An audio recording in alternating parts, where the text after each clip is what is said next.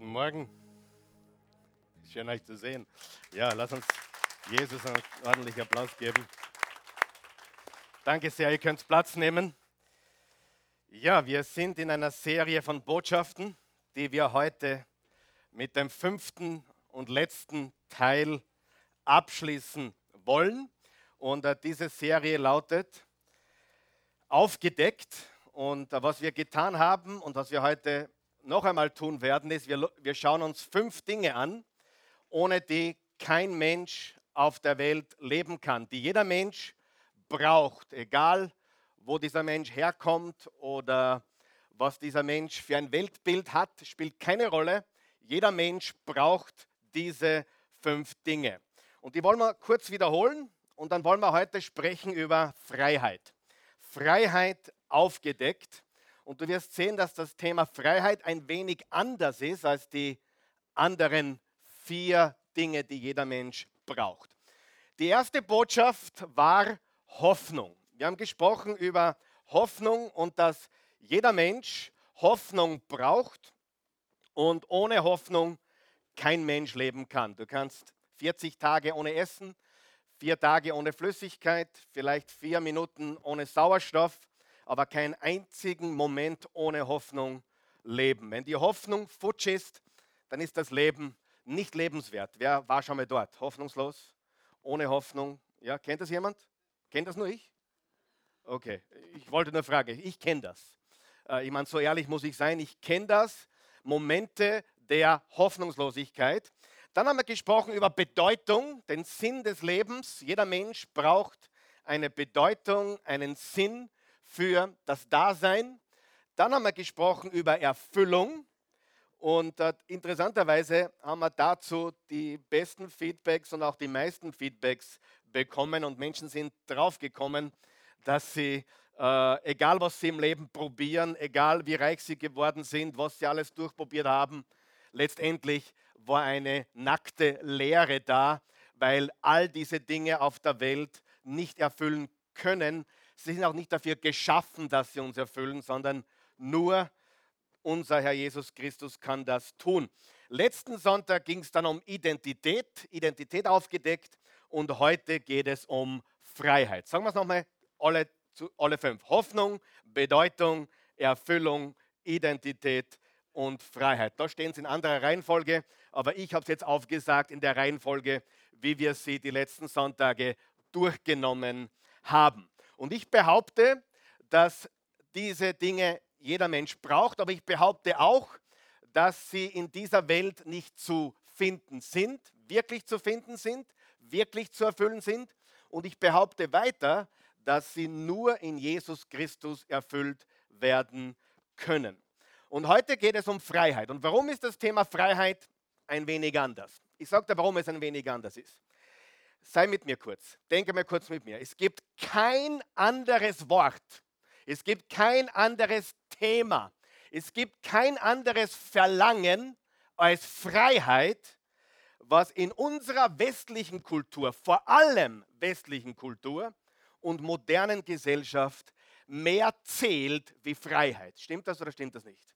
Es gibt nichts, was die Menschen mehr sagen wie nicht dein Wille, sondern mein Wille geschehe. Nicht das Vaterunser, sondern mein Unser. Das ist eigentlich das große Gebot unserer Gesellschaft. Freiheit, Freiheit und noch einmal Freiheit. Alle wollen wir Freiheit. Stimmt das? Hundertprozentig. Das ist, was unsere Kultur heute mehr als alles andere beschreibt und unsere moderne Gesellschaft mehr als andere einfordert. Die Menschen fordern ihre Freiheit heute ein, mehr als je. Frauen tun es, Männer tun es, junge Menschen tun es, aber alle wollen sie was? Freiheit. Habe ich recht oder stimmt das? Beides. Okay. Also Freiheit ist unsere höchste Priorität in unserer westlichen Kultur und modernen Gesellschaft. Freiheit war immer schon wichtig. Aber die Ausmaße, die es heute angenommen hat, Freiheit zu wollen, die sprengt alle Grenzen. Es ist das Wichtigste, es ist das Ultimative, es ist das Höchste. Wir wollen Freiheit. Richtig? Und die Menschen suchen nach ihrer eigenen Freiheit. Und man nimmt sich die Freiheit. Man fordert Freiheit. Äh, man sagt, keine Regeln für mich. Ich brauche keine Regeln. Ich schaffe mir mein eigenes moralisches Universum.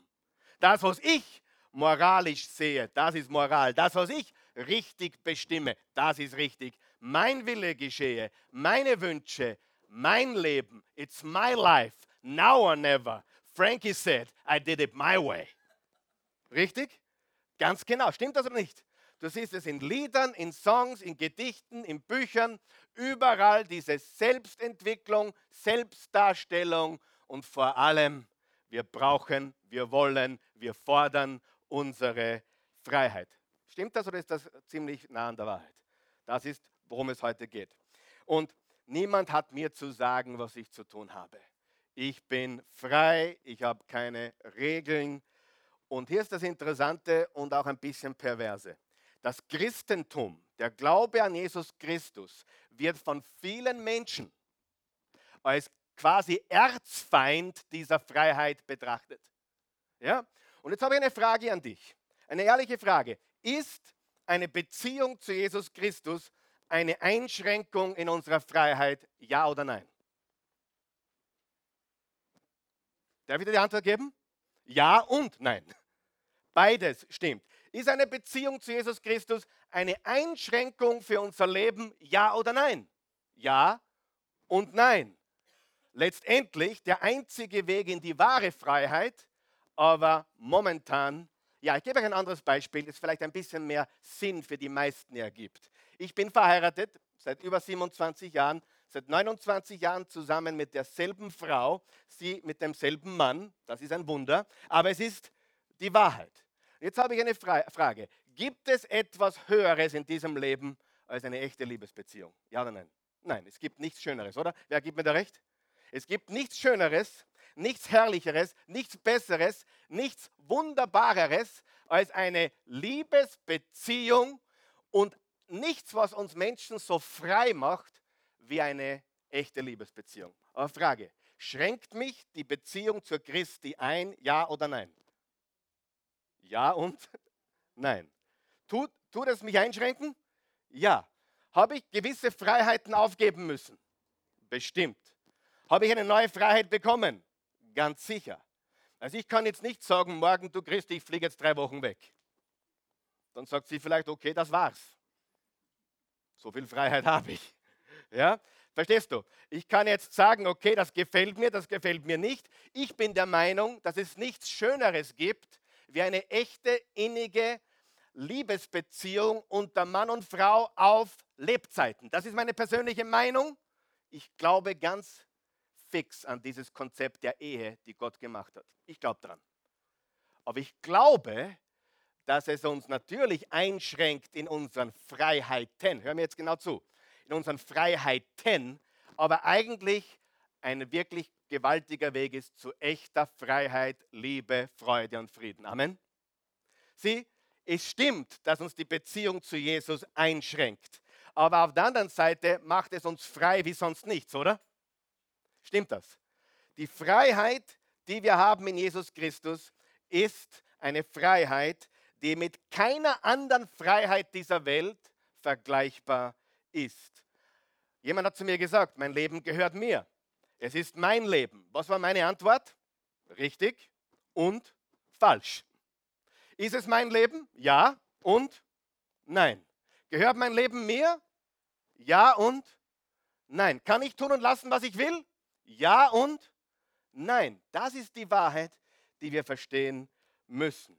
Mein Leben gehört mir, es ist mein Leben, ist richtig, aber letztendlich vollkommen falsch unterm Strich führt es in eine ganz falsche Richtung. Jetzt lesen wir eine Passage aus dem Johannesevangelium, achtes Kapitel, wo Jesus genau über diese Dinge spricht. Vers 30 im Johannesevangelium, achtes Kapitel.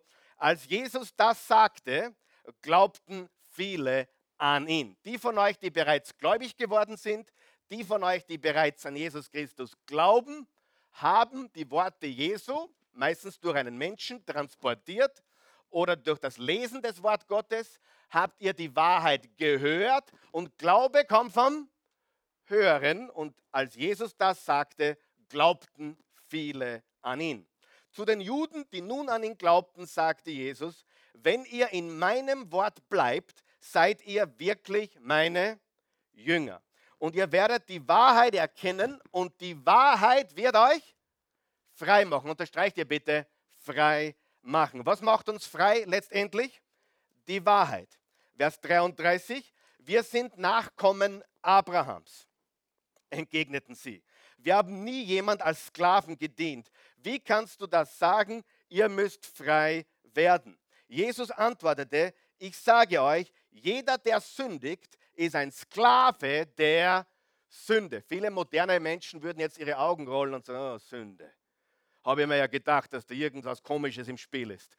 Jeder, der sündigt, ist ein Sklave. Halte diesen Gedanken, ich komme auf diesen Gedanken zurück, weil es gibt nichts, was den Menschen mehr versklavt wie Sünde. Ich weiß, das wollen moderne Menschen nicht hören, aber es ist Knechtschaft im wahrsten Sinne des Wortes. Kennst du irgendjemanden, der sich sexuell ausgelebt hat und dann gesagt hat, super war's, ich bin richtig frei geworden dadurch. Gib mir einen Menschen. Ja? Jeder, der ehrlich ist, gibt irgendwann einmal zu, das ist pure Knechtschaft. Amen. Kennst du irgendjemanden, der so frei war, jeden Tag zu trinken, der gesagt hat, irgendwann einmal, super, dass ich jeden Tag getrunken habe, es hat mich richtig frei gemacht. Kennst du irgendjemanden? Habe ich die Freiheit, mit jedem Menschen beliebig zu schlafen, mit wem ich will? Sicher. Aber da muss ich was hinter mir lassen, oder? Kann ich jeden Tag zur Flasche greifen, wenn ich will? Ja. Bin ich frei zu trinken? Bin ich frei, mit jedem Menschen Sex zu haben, was ich will? Bin ich frei, Drogen zu nehmen?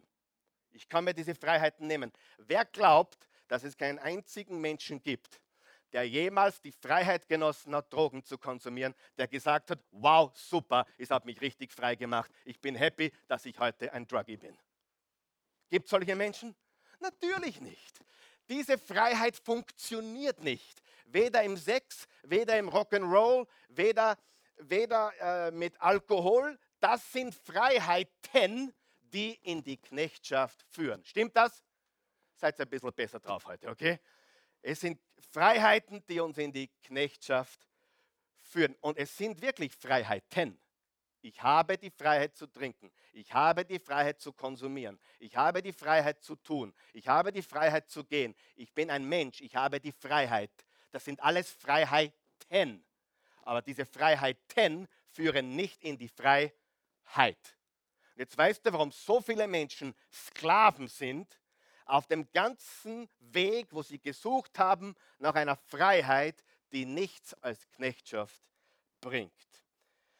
Gut, also ich sage, jeder, der sündigt, ist ein Sklave der Sünde. Ein Sklave gehört nur vorübergehend zur Familie, ein Sohn dagegen für immer. Nur wenn der Sohn euch frei macht, seid ihr wirklich frei. Ich weiß, dass ihr Nachkommen Abrahams seid und trotzdem trachtet ihr mir nach dem Leben. Das kommt daher, dass ihr euch meinem Wort gegenüber verschließt. Jesus spricht hier über echte Freiheit und er sagt zwei ganz wichtige Dinge. Die echte Freiheit kommt nur durch Wahrheit. Sag mal Wahrheit. Wahrheit. Auch, wer weiß, dass Wahrheit manchmal wehtut? Aber echte Freiheit kommt nur durch Wahrheit und echte Freiheit kommt nur durch den Sohn Gottes. Und da ist schon eingeblendet, das ist eigentlich noch gar nicht mein Punkt. Bitte festhalten diesen Gedanken. Äh, das, der Punkt kommt in ein paar Minuten. Das moderne Verständnis von Freiheit lautet folgendermaßen. Keine Einschränkung, keine Zurückhaltung, keine Hemmung, kein Limit. Mein Wille geschehe. Ich behaupte mich selbst, egal was sie sagen oder nicht. Das ist das moderne Verständnis von Freiheit. Und heute haben wir das, glaube ich, aufgeblasen bis zum geht nicht mehr, oder? Was heute Menschen unter Freiheit verstehen. Ich sage, Freiheit ist überhaupt nicht so. Das ist eine Fantasie, die können alles legalisieren, sie können die Homo-Ehe legalisieren. Jetzt wird es sogar geben, äh, wo man gar nicht mehr heiraten braucht, sondern nur mehr eine Partnerschaft eintragt. Das ist jetzt ganz modern. Warum? Falls man die Verantwortung nicht so will. Das ist ein Hintergedanken. Falls man die Verantwortung nicht so ganz will, geht man heute einen Schritt darunter, damit man nicht verheiratet ist, sondern nur in einer Partnerschaft und dann sind wir ein bisschen freier. Wer glaubt, dass das ein Quatsch ist? Ich, ich bin so alt, muss ich sagen, das ist ein, ein First-Class-Ticket in, in, die, in die Sklaverei. Das ist wirklich nicht der Weg. Und unsere Politiker tun uns keine gute Sache, sie tun uns keinen Gefallen. Liebe Freunde, wenn die Ehe zugrunde geht, wenn die Familie entwertet wird, wird unsere Gesellschaft entwertet. Schreibt es auf, merkt ihr das, das habe ich gesagt heute am 23. September 2018, wenn die Familie entwertet wird und der Bund der Ehe nicht mehr wichtig betrachtet wird, ist das der Niedergang unserer Gesellschaft. Und es sind zu viele Menschen Single, viel zu lange, die viel schneller heiraten sollten, hoffentlich den richtigen ah, oder die richtige, aber geheiratet gehört, meiner Meinung nach geheiratet gehört. Mein Sohn, ja, absolut. Und, und das ist gar nicht mein Thema, aber je jünger, umso besser. Ich wurde neulich gefragt, ja, was hältst du davon, dass dein Sohn, der Raphael, der ist jetzt 18, der heiratet nächstes Jahr, äh, was hältst du davon? Ich finde das grandios, weil ich weiß und spüre, es ist die richtige für ihn. Und hey, was, was bleibt dem alles erspart? Denke mal drüber nach, was dem alles erspart bleibt und auch der Sissi, seiner zukünftigen Frau. Denke darüber, was denen erspart bleibt, wenn sie zusammenkommen zum allerersten Mal. Das ist ja fast unglaublich, oder? Aber dieses Wertvolle ist echte Freiheit. Und jetzt möchte ich dir was ganz sagen. Bitte jetzt einblenden. Jetzt kommt der wichtige Punkt. Wenn du im Punkt Ehe anderer Meinung bist, Gott segne dich, wir lieben dich, ich habe dich ganz fest lieb. Aber ich sage trotzdem die Wahrheit. Oder gerade deswegen. Echte Freiheit kommt, wenn man seine Freiheiten strategisch wählt. Ich sage das nochmal, das ist so wichtig. Echte Freiheit kommt, wenn man seine Freiheiten strategisch wählt. Macht das einen Sinn? Das heißt, ein Beispiel. Ein Mann ist 55, äh, isst Schnitzel, Schweinsbraten und Cordon Bleu fünfmal die Woche, Pommes frites dazu, Bananensplit, heiße Liebe, ja, all die guten Dinge, ein paar Bier dazu jedes Mal und der Bauch zeigt es, hat er die Freiheit, Schnitzel zu messen, jeden Tag. Hat er die Freiheit, Schweinsbraten zu messen. Hat er, die, hat er die Freiheit, zwei halbe zu trinken, wenn er will. Hat er die Freiheit, sich einen Kugelbauch zu erarbeiten, wenn er möchte. Gott segne ihn, den Kugelbauch. Ja? Er hat jede Freiheit, das zu tun. Und jetzt kommt der Doktor daher und sagt, Herr Meier, wenn Sie nicht etwas verändern, dann kann ich Ihnen sagen, was mit Ihnen passieren wird in drei Jahren.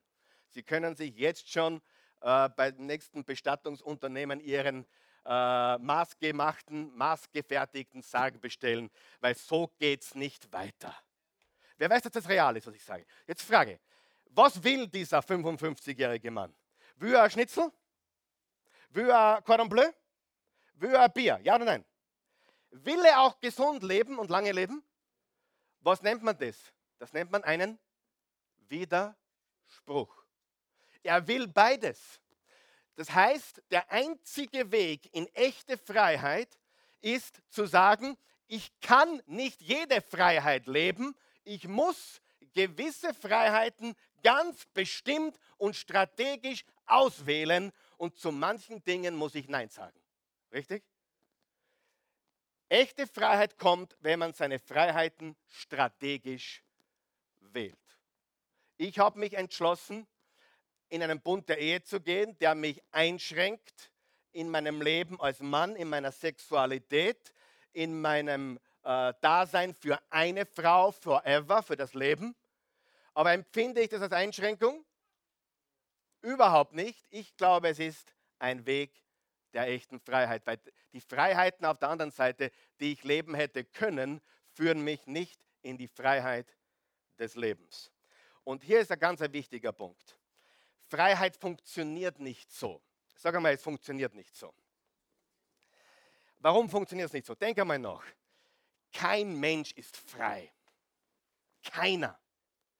Wenn du mich nicht hättest und ich dich nicht hätte und wir einander nicht hätten und wer von euch weiß, wir brauchen alle irgendjemand anderen.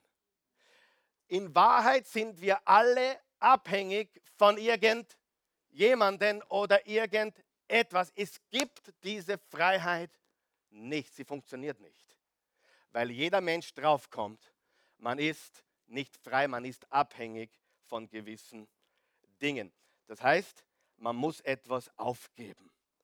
Diese Freiheit, die die Welt sucht, ist eine Fantasie. Es ist ein Märchen, weil wir alle abhängig sind. Das ist, glaube ich, der Schlüssel heute, dieser Satz. Echte Freiheit kommt, wenn man seine Freiheiten strategisch wählt. Habe ich die Freiheit zu Fernsehen? Habe ich die Freiheit, Rad zu fahren, laufen zu gehen oder ins Fitnessstudio zu gehen? Kann ich gleichzeitig Fernsehen und ins Fitnessstudio gehen? Ja, okay, ihr seid 20. Ja, ich habe das, noch, das habe ich noch nicht drauf. Ja, aber okay. Aber okay, mein Punkt ist der, kann ich auf der Couch sitzen bleiben, Fernsehen und gleichzeitig fit werden? Nein, das geht noch nicht. Das kann noch kein iPhone und kein Smartphone. Das geht noch nicht. Die Wahrheit ist, dass ich frei bin zu Fernsehen und ich bin frei zu trainieren, oder? Aber ich muss meine Freiheit wählen. Ich muss meine Freiheiten strategisch wählen. Und nur wenn ich meine Freiheiten strategisch wähle, kann ich echte Freiheit erleben. Ich sage dir ganz ehrlich, wenn jemand zu mir sagt, es ist mein Leben, ich lebe wie ich will, ich tue, was ich will, ich werde weiter so leben, wie ich will, ich kann dir jetzt schon sagen, wo dieses Leben enden wird. Und es ist nicht schön, richtig? Nicht schön. Weil selbstgemachte Freiheiten führen in die Knechtschaft. Man muss etwas aufgeben. Und vor allem die Liebesbeziehung, äh, je wunderbarer es ist, umso mehr verliert man seine Unabhängigkeit. Ich bin nicht unabhängig, wir sind abhängig voneinander. So, Vers 34 schauen wir uns noch einmal an. Da steht, Jesus antwortete, ich sage euch, jeder, der sündigt, ist ein Sklave der, hört mal ein bisschen, jeder, der sündigt, ist ein Sklave der, so, einige haben ein Problem mit dem Thema Sünde. Aber ich gebe dir jetzt ein Beispiel, das du wahrscheinlich verstehen wirst, wo du wahrscheinlich kein Problem damit haben wirst. Weißt du, dass eines der Gebote Gottes ist, du musst vergeben. Wer hat das gewusst? Du musst vergeben. Und wenn du nicht vergeben kannst, hast du ein größeres Problem als der, der dir wehgetan hat oder äh, ja, dich gekränkt hat. Richtig? Wenn du nicht vergibst, dann brichst du ein Gebot Gottes. Warum sollten wir vergeben? Weil Gott uns vergeben hat. Und wir vergeben, weil er uns vergeben hat und weil er uns liebt, schenken wir diese Vergebung. Jetzt passt gut auf. Wenn ich nicht vergebe, sündige ich. Ja oder nein? wenn es ein Gebot Gottes ist und ich tue es nicht, ich vergebe nicht, ich halte Bitterkeit fest, ich will mich rächen, bin ich dann in Sünde? Sündige ich dann, ja oder nein? Ganz bestimmt. So, hier ist aber das, das Interessante an nicht zu vergeben. Und ich bin ganz ehrlich zu euch. Es fühlt sich kurzfristig gut an, auf jemanden angefressen zu sein. Sei ehrlich. Es fühlt sich doch gut an. Es fühlt sich gut an, jemanden einmal ein bisschen zu hassen. Ja oder nein? Oh, ich zeige es. Ja? Das ist ein gutes Gefühl. Es ist ein gutes Gefühl im Moment, wenn wir angefressen sind, wenn wir böse sind, wenn wir Hass und Groll hegen auf jemanden. Das gibt uns eine Genugtuung. Es gibt uns ein gutes Gefühl. Stimmt das? Wir erleben also gerade etwas, was uns ein bisschen Spaß macht. Auf den Andreas, na, der, der ich darf jetzt keinen Namen nennen, sonst glaubt jemand, ich rede jetzt über keinen Andreas, ist nur ein, okay, was kennen wir nicht? Hugo kenne ich keinen, doch kenne ich auch. Ja, äh, Faktum ist, dass wenn ich nicht vergebe, dann sündige ich, aber es macht Spaß, wenn ich auf den Hugo böse bin. Es macht doch Spaß, wenn ich mich rächen will, oder? Die kalte Schulter macht doch Spaß, oder? Wer kennt kalte Schulter? Ist nichts zum Essen übrigens, ja. Ich sage eine kalte Schulter. So, äh, die, die, einfach kühl zu sein je, jemand gegenüber. Nicht vergeben. Aber wenn du nicht vergibst, sündigst du. Frage, wenn du in deiner Unvergebenheit beharrst und in, deiner, in, deiner, in deinem Groll bleibst, wo führt das langfristig hin? Schön oder nicht schön? Ganz, ganz schier, oder? Ganz hässlich, wenn wir nicht vergeben. Das heißt, wenn ich nicht vergebe, bin ich frei oder bin ich ein Sklave? Aber im Moment fühlt es sich so gut an. Ich habe ein Recht, auf dem Hugo böse zu sein. Hast du mir sowas gedacht? Ich habe doch ein Recht, was der getan hat und ich werde es ihm zeigen. Und Jesus sagt, vergebt euren Feinden und liebt die und betet für die, die euch Böses antun. Und wenn ich nicht vergebe, dann fühlt sich das im Moment sehr gut an, so wie jede andere Sünde. Ob das das Trinken ist oder die Sexualität oder, oder egal was es ist, im Moment ist es ein Gefühl der Freiheit. Letztendlich, wenn du den Gedanken weiter äh, tragst, ist es pure Knechtschaft. Kennt jemand, irgendjemand jemanden, der voll ist mit Bitterkeit, voll ist mit Groll und man sieht es in seinem ganzen Wesen? Kennst du so einen Menschen?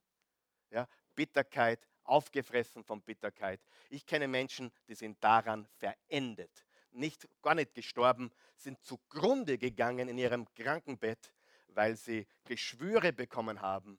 Und ihre letzten Worte waren, ich kann und ich werde nicht vergeben. Ich wurde voriges Jahr zu jemandem gerufen ans Sterbebett. Die haben mich angerufen, Karl Michael, komm schnell. Äh, die, die Mutter liegt im Sterben und sie kann nicht loslassen, sie kann nicht vergeben.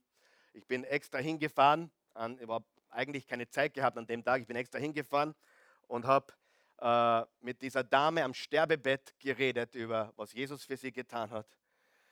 Und, und es war schlimm. Du hast gemerkt, diese Frau, dieser Mensch ist voll Groll, voll Bitterkeit. Und ich habe dann noch ein Nicken bekommen. Ja, ich vergebe jetzt. Und das war es wert, oder?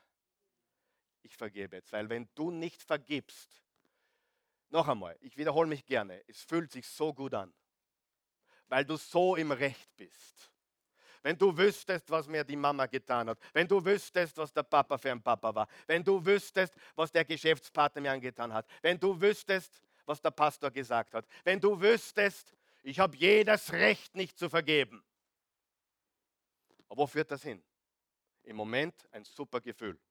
weißt du, es gibt Menschen, die wollen uns was Böses tun, indem sie uns ähm, Groll entgegenblasen.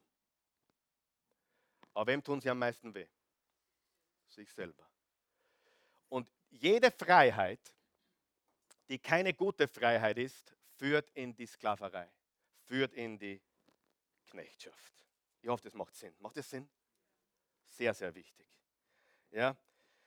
Und dann geht es weiter in Vers 35 bis 36. Und das ist jetzt ein genialer Punkt. Ein Sklave gehört nur vorübergehend zur Familie.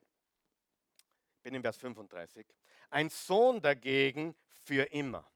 Wer glaubt, dass ein Kind Gottes ist, ein Sohn Gottes, eine Tochter Gottes? Du gehörst für immer zu ihm. Ein Sohn dagegen für immer. Nur wenn der Sohn euch frei macht, seid ihr wirklich frei. Wer ist der Sohn? Jesus. Wir sind Söhne und Töchter. Er ist der große Sohn, wir sind die kleinen Söhne und Töchter Gottes. Er ist unser großer Bruder. Jetzt hör mir ganz gut zu. Wenn du mich ärgern willst, dann nennst du Gott Chef. Ich rede oft mit Menschen, die von Gott weit weg sind. Oft wissen sie es nicht. Und dann versuchen sie mich zu beeindrucken. Ja, ich rede jeden Tag mit dem Chef. Schon mal gehört? Man kann mich gar nicht viel weiter auf die Palme treiben, als wenn man Gott Chef nennt. Er ist nicht mein Chef, er ist mein Vater. Und, ist, und Jesus sagt hier was, hör mir zu, das ist, das ist eigene Predigt eigentlich. Wenn Gott für dich Chef ist, dann bist du ein Sklave, dann bist du ein Mitarbeiter. Wie lange hält man sich einen Mitarbeiter? Solange er leistet, solange nichts anbrennt, richtig? Und wann lässt man einen Mitarbeiter los? In dem Moment, wo er nichts mehr bringt oder das bringt, wer würde Gott gern als Chef betrachten, darf ich fragen? Wenn es nicht mehr leistest, wenn es nichts mehr bringst, brauchen wir den nicht mehr. Aber wer von euch weiß, mit den Kindern ist das ganz anders. Selbst wenn sie für dich arbeiten. Stimmt das? Ich lasse nicht jeden Menschen an mich heran. Und ich, ich mache auch nicht mit, mit jedem Menschen einen Termin. Äh, also, ich kann nicht mit jedem Menschen mich treffen. Es gibt so viele andere Menschen, die, die, und, und wenn ich mich mit jemandem treffe, dann ist das etwas, wo ich mich wirklich investieren will. Aber meine Kinder brauchen niemanden fragen, um in mein Büro zu kommen. Meine Kinder brauchen nicht anklopfen. Stimmt das? Meine Kinder brauchen nicht fragen, darf ich den Kühlschrank öffnen? Tun sie auch nicht. Manchmal sagen sie Danke, manchmal nicht, aber es ist egal. Aber der Punkt ist der, ein Kind, ein Kind hat eine ganz andere Beziehung zum Vater oder als ein Mitarbeiter. Und der Grund, warum viele Menschen Sklaven sind, hör mir jetzt ganz gut zu, ist ein falsches Gottesbild, weil sie Gott als Chef sehen und nicht als Vater. Von einem Chef erwartet man, dass es nur um Zahlen und Fakten geht, oder? Bei einem Vater weiß man, selbst wenn ich alles verbock und sie mich einsperren, der kommt mich besuchen. Amen. Und der Grund, warum viele Sklaven sind heute, weil sie religiös sind und Gott als Chef sehen und nicht echten Glauben haben und Gott als liebenden Vater sehen. Und deswegen sind sie Sklaven. Und die predigt besser, als ihr drei schaut. Ja, wirklich. Das ist wirklich die Wahrheit. Und das ist, was Jesus hier sagt. Jesus sagt, hey, hey, euer Problem ist, ihr habt ihr kennt Gott, ihr seid Kinder Abrahams und äh, ihr, ihr haltet euch an die Gebote und ihr seid tolle Pharisäer, aber ihr kennt den Vater nicht. Das ist eine Botschaft. Und solange ihr den Vater nicht kennt, seid ihr Sklaven. Ihr müsst das Gebot halten und das Gebot halten und dieses und jenes tun.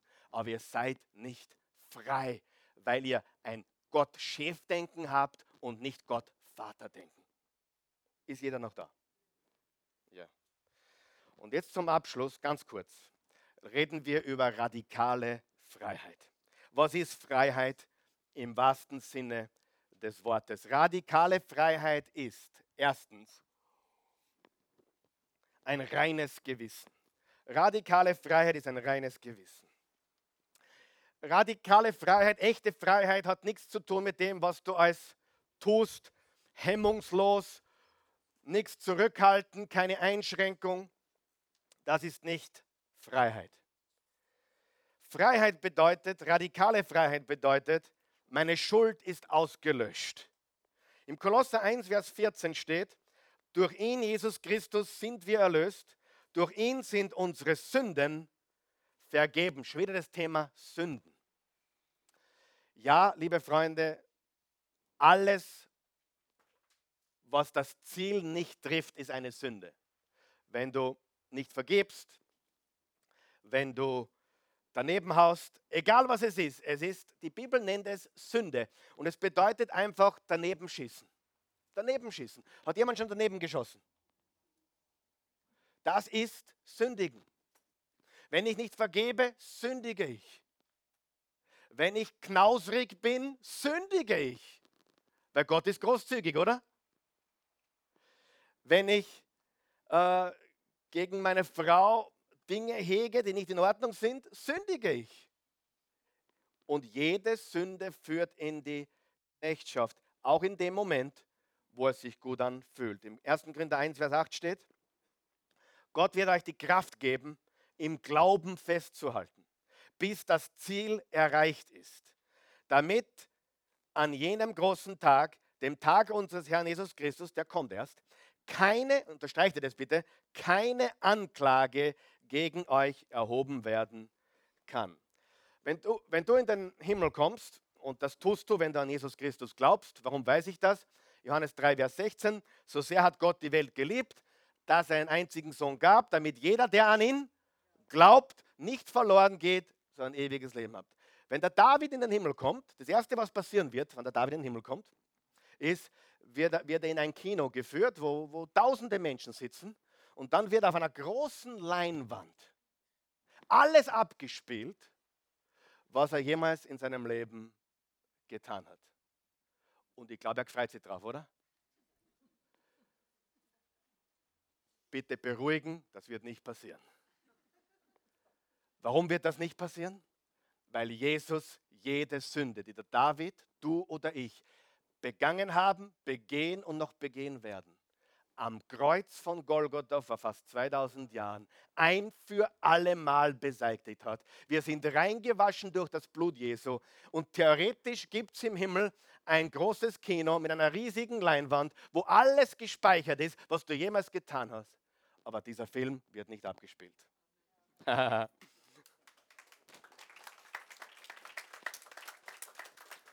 Jetzt sind einige schon ängstlich geworden.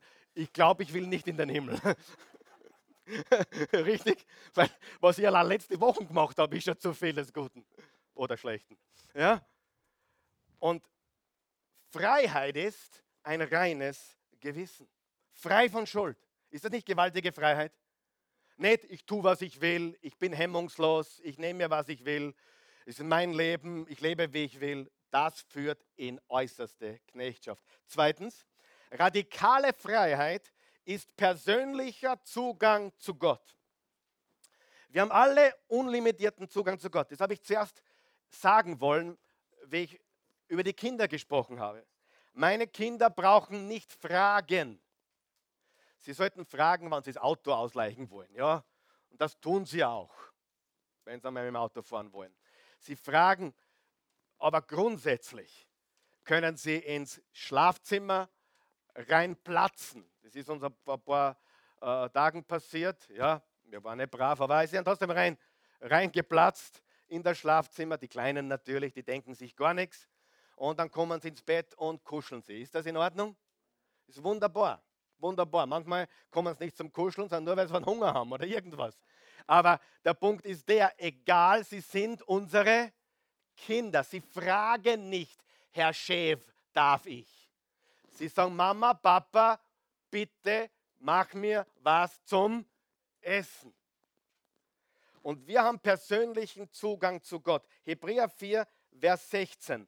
Wir wollen also voll Zuversicht vor den Thron unseres gnädigen Gottes treten, damit er uns sein Erbarmen schenkt und uns seine Gnade erfahren lässt und wir zur rechten Zeit die Hilfe bekommen, die wir brauchen. Was dürfen wir tun? Jederzeit zum Thron unseres gnädigen Gottes treten. Was erleben wir dort? Nudelwolke, oder?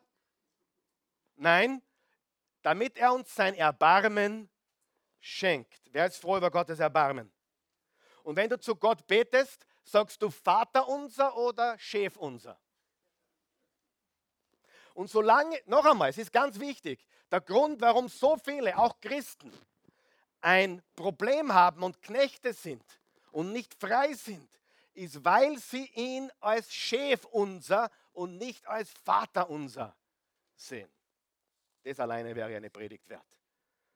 Radikale Freiheit ist persönlicher Zugang zu Gott. Drittens, radikale Freiheit ist die Power, das Richtige zu tun nicht irgendwas zu tun, sondern das Richtige zu tun.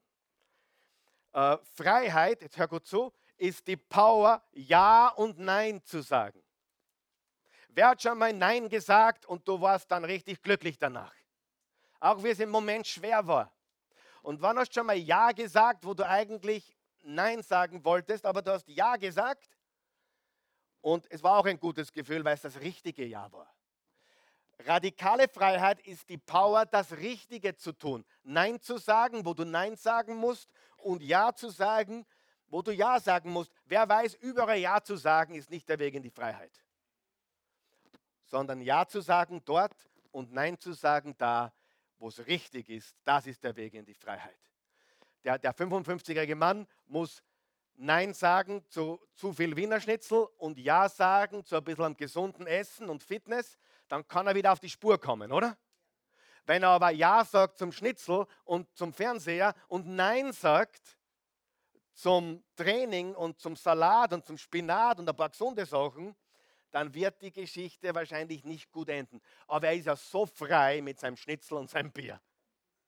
Oder Stötzen oder was auch immer. Und ich sage da was, hin und wieder Schnitzel ist was Gutes. Und das erinnert mich jetzt an etwas ganz Wichtiges. Ich habe einen Bekannten, das war vor 20 Jahren, der war damals 55.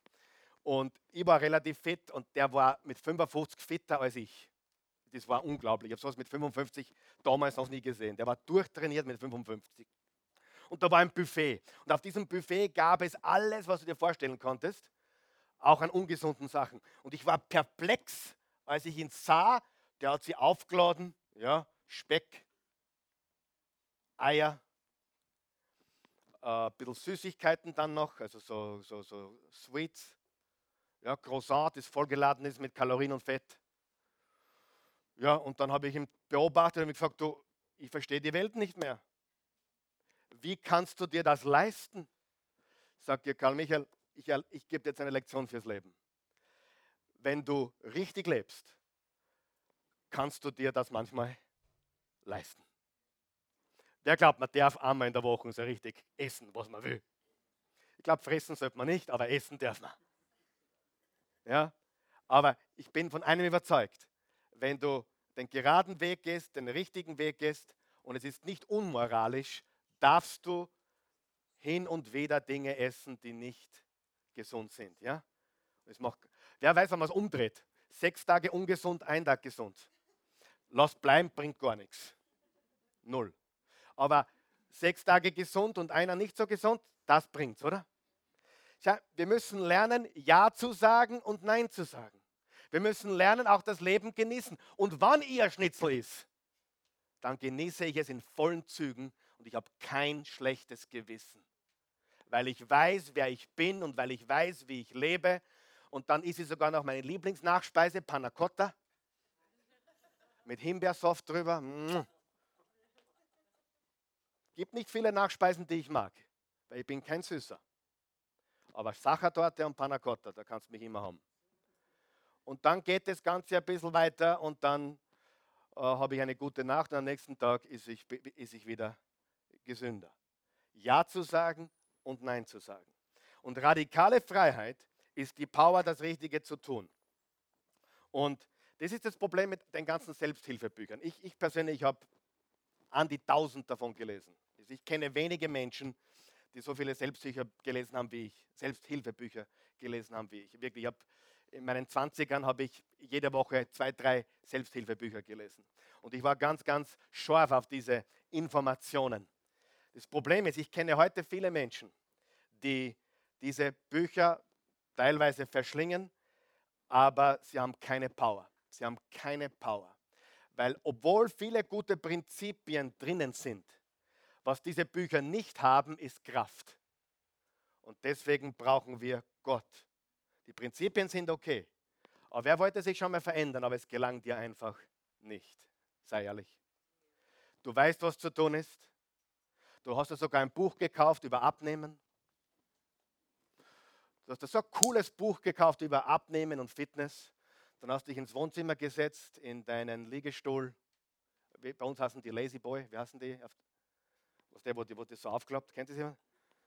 Du hast dein, dein Buch ge gekauft zum Thema Abnehmen und Fitness und da legst du jetzt in deinem Stuhl drinnen, drast den Fernseher auf, holst da Sackel Chips und Cola und du liest dieses Buch und sagst, das, das Buch ist super.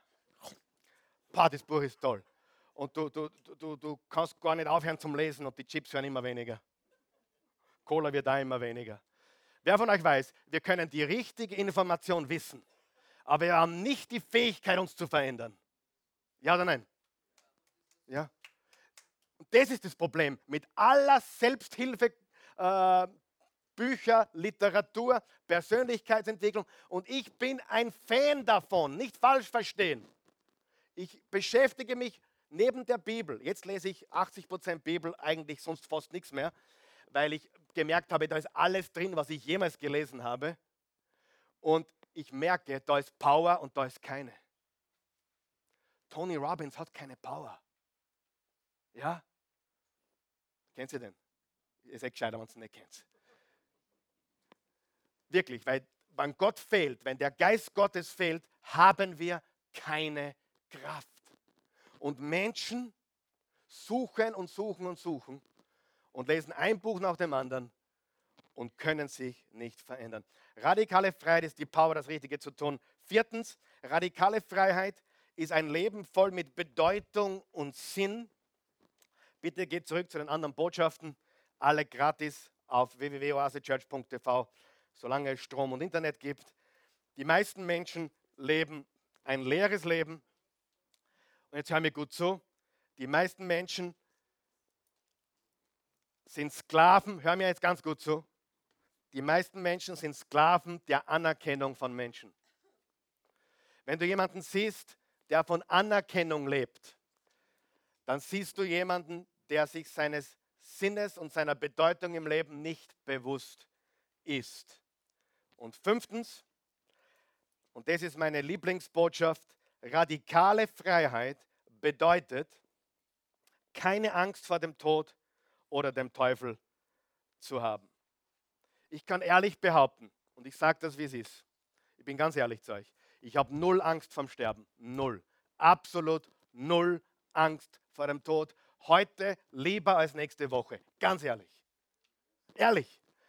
Äh, bist lebensmüde? Überhaupt nicht. Ich freue mich jeden Tag. Ich bin nicht lebensmüde. Aber ich habe null Angst vom Sterben. Wovor ich Angst habe, und ich bin ganz ehrlich, ist Schmerzen. Ich will nicht leiden. Ich will sterben, aber nicht leiden. Versteht ihr den Unterschied? Das ist das, wovor ich Angst habe. Angst, nicht jetzt äh, aufgeblasene Angst, aber das ist das, was mich äh, dem Tod gegenüber ein bisschen nervös macht. Wie wird es sein? werde ich leiden, werde ich Schmerzen haben. Das ist, aber das Sterben selbst ist für uns überhaupt kein Problem. Im Philipper 1 sagt Paulus, der Inhalt meines Lebens ist Christus und deshalb ist Sterben für mich ein Gewinn. Null Angst vor dem Sterben, null Angst. Warum haben wir Christen Angst vor dem Sterben? Wahrscheinlich, weil wir ein schlechtes Gewissen haben, könnte sein. Du hast noch was nicht bereinigt. Du bist dir ein paar Sachen, die noch in deinem Kopf herumschwirren. Da sollte ich noch vergeben und dem müsste ich noch vergeben und da sollte ich noch um Vergebung bitten. Wer weiß, das ist immer so im Kopf, wenn es am Ende, am Ende zugeht. Aber hier ist noch etwas Wichtiges. Nachdem wir es noch nie erlebt haben, wissen wir nicht, wie es sein wird und daher haben wir ein bisschen Angst. Das ist wie wenn es, wir waren neulich im Märchenpark in, in, in, in, wo ist das? Im Burgenland. Burgenland ist super übrigens, ich liebe das Burgenland fast so cool wie das Müllviertel.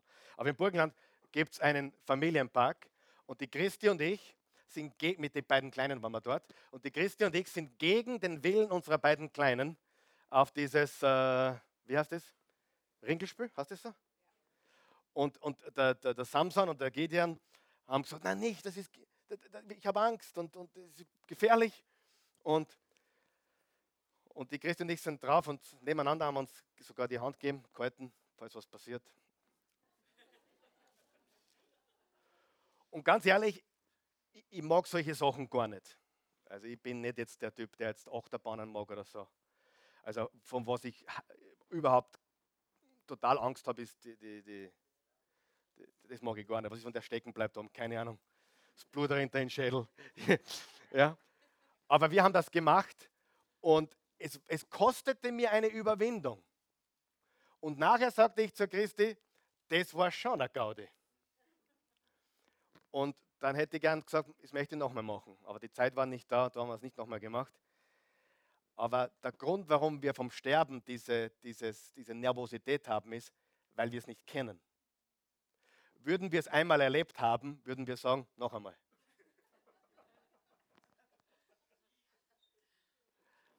Weil es so cool ist. Weißt du, hier ist eine ganz wichtige Wahrheit wir sterben nicht. Wir merken, wenn du stirbst als Christ, hast, wirst du gar nicht mitkriegen, dass du gestorben bist, weil in dem Moment, wo du gestorben bist, bist du drüben bei ihm und du hast gar nicht mitgekriegt, dass du tot bist. Du bist komplett vom Tod befreit. Nur diese Transition, dieser Übergang, der macht uns ein bisschen nervös. Wir wollen den Schmerz nicht und wir wollen das Ungewisse nicht Alles andere ist auf gut Wienerisch Leiwand. Richtig? So, null Angst vom Sterben, null Angst vor Satan, null Angst vor Gott. Ich habe keine Angst vor Gott. Du sagst, vor Gott sollte man doch Angst haben. Ehrfurcht. Aber vor einem liebenden Vater hat man keine Angst. Er sagt, er ist die perfekte Liebe und die perfekte Liebe vertreibt alle Furcht. Vor einem Chef hat man Angst. Vor einem liebenden Vater sollte man keine Angst haben. Und im 2. Korinther 2, Vers 17 steht, der Herr aber, von dem dieses Wort spricht, nämlich Jesus Christus, wirkt durch seinen Geist. Und wo der Geist des Herrn ist, da ist Freiheit. Wer wünscht sich so eine Freiheit? So eine echte Freiheit. Und da musst du strategisch auswählen, welche Freiheit du dir nimmst und welche nicht. Und die erste Botschaft, die Jesus gebracht hat im Lukas Kapitel 4, war, ich bin gekommen zu verkündigen Freiheit für die Gefangenen. Das waren die ersten Worte. Bevor Jesus je gepredigt hat, die ersten Worte waren, ich bin gekommen, um Freiheit zu bringen denen, die gefangen sind. Und ich bin überzeugt, dass du Menschen kennst, die gefangen sind, oder? Wenn du eine Sucht hast, bist du ein Sklave. Wenn du sündigst, bist du ein Sklave. Wenn du Gott als Chef siehst und nicht als Vater, bist du ein Sklave. Aber in Jesus Christus haben wir Freiheit. Er wäscht alle Schuld weg. Und im Römer 8, Vers 1 steht, es gibt keine Verurteilung mehr für die, die in Christus sind. Es gibt keine Verdammnis mehr für die, die in Christus sind. Wir sind wirklich frei. Wir brauchen keine Angst haben. Wir können auf die Zukunft zugehen. Wir müssen nur schauen, dass wir in seinem Wort leben und unsere Freiheiten sorgfältig leben. Weil manche Freiheiten führen uns in die Knechtschaft und manche Freiheiten führen uns in echte Freiheit. Es ist unsere Aufgabe zu wählen und das wollen wir tun. Lass uns aufstehen. Guter Gott, wir danken dir. Wir loben, preisen und erheben dich. Wir sind sehr, sehr dankbar für dein heiliges Wort. Wir sind sehr, sehr dankbar für deine Worte, Jesu, die du gesagt hast. Wenn ihr die Wahrheit erkennt, seid ihr wahrlich meine Jünger.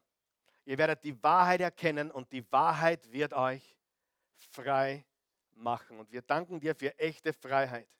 Wir danken dir dafür, dass wir ein reines Gewissen haben können, dass wir frei sein können äh, und das Richtige tun können, dass, wir, dass du uns die Kraft gibst, Ja zu sagen und Nein zu sagen, dass du uns hilfst, in einer Freiheit zu leben wie noch nie zuvor.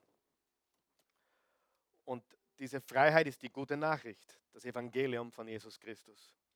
Wenn du hier bist heute Morgen oder zusiehst jetzt und du verstehst Bahnhof, weil du keine Freiheit bis jetzt erlebt hast. Du hast geglaubt, du musst das tun, was dir Spaß macht, oder du musst dich ausleben, oder du musst hemmungslos sein und nichts zurückhalten, und das macht mich frei. Und heute merkst du, es hat dich nur ins Unglück gestürzt.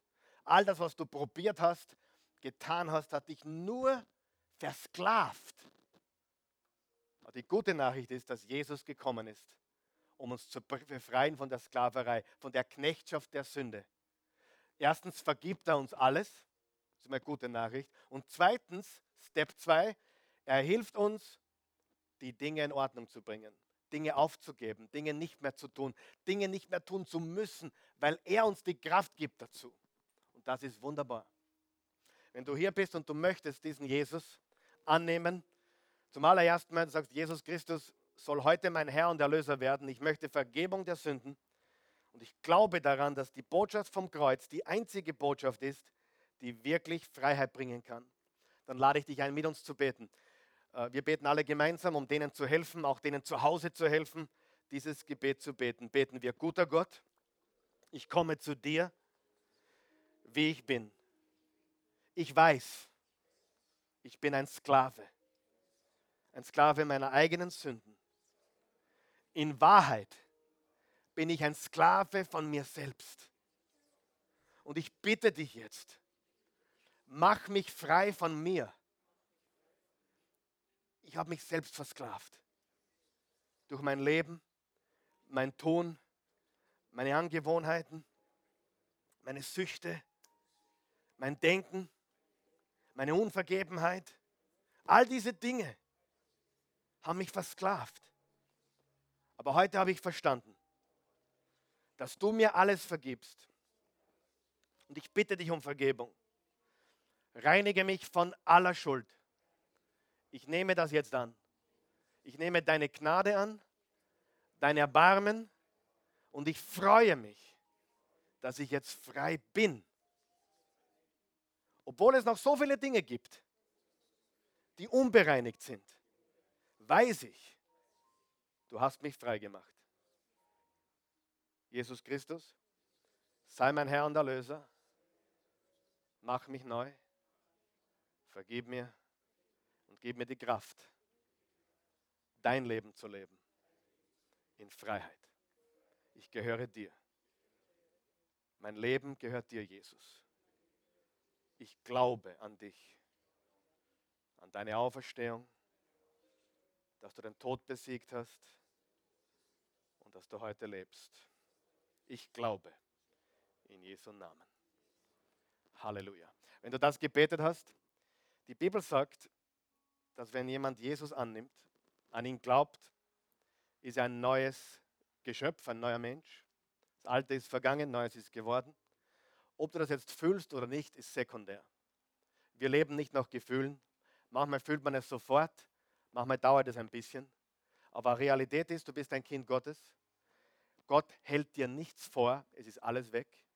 Er hat gesagt, ich bin für alle deine Sünden gestorben, Vergangenheit, Gegenwart und, Zukunft. Und du bist frei von Schuld. Du kannst jetzt ein reines Gewissen haben. Wenn die Schuldgefühle bleiben, dann ist es nicht Gott, sondern der Teufel, der dich daran erinnert. Und wenn Satan dich an deine Vergangenheit erinnert, dann erinnere du ihn an seine Zukunft. Weil deine Vergangenheit ist unter dem Blut Jesu Christi. Er hat dich reingewaschen. Es gibt keine Verurteilung, keine Verdammnis. Du bist frei. Beten wir noch ein Gebet für alle, die glauben und alle, die noch kämpfen mit Dingen, die sie versklaven. Und du weißt, sie versklaven dich. Guter Gott, ich bin dein Kind. Ich gehöre dir. Es sind jedoch Dinge in meinem Leben, die mich zurückhalten, die mich bremsen, die mich davon abhalten, in deiner Fülle zu leben. Ich weiß, sie sind nicht gut für mich. Diese Dinge, diese Gewohnheiten, diese Taten, diese Gedanken, ich weiß es. Aber ich konnte es bis jetzt nicht besiegen. Und heute lade ich dich ein, deine Power, Ja zu sagen und Nein zu sagen. Ich will überwinden, weil ich ein Überwinder bin. Ich vergebe allen, weil du mir so reichlich vergeben hast. Ich werde Gewohnheiten, äh, werde neue Gewohnheiten anfangen.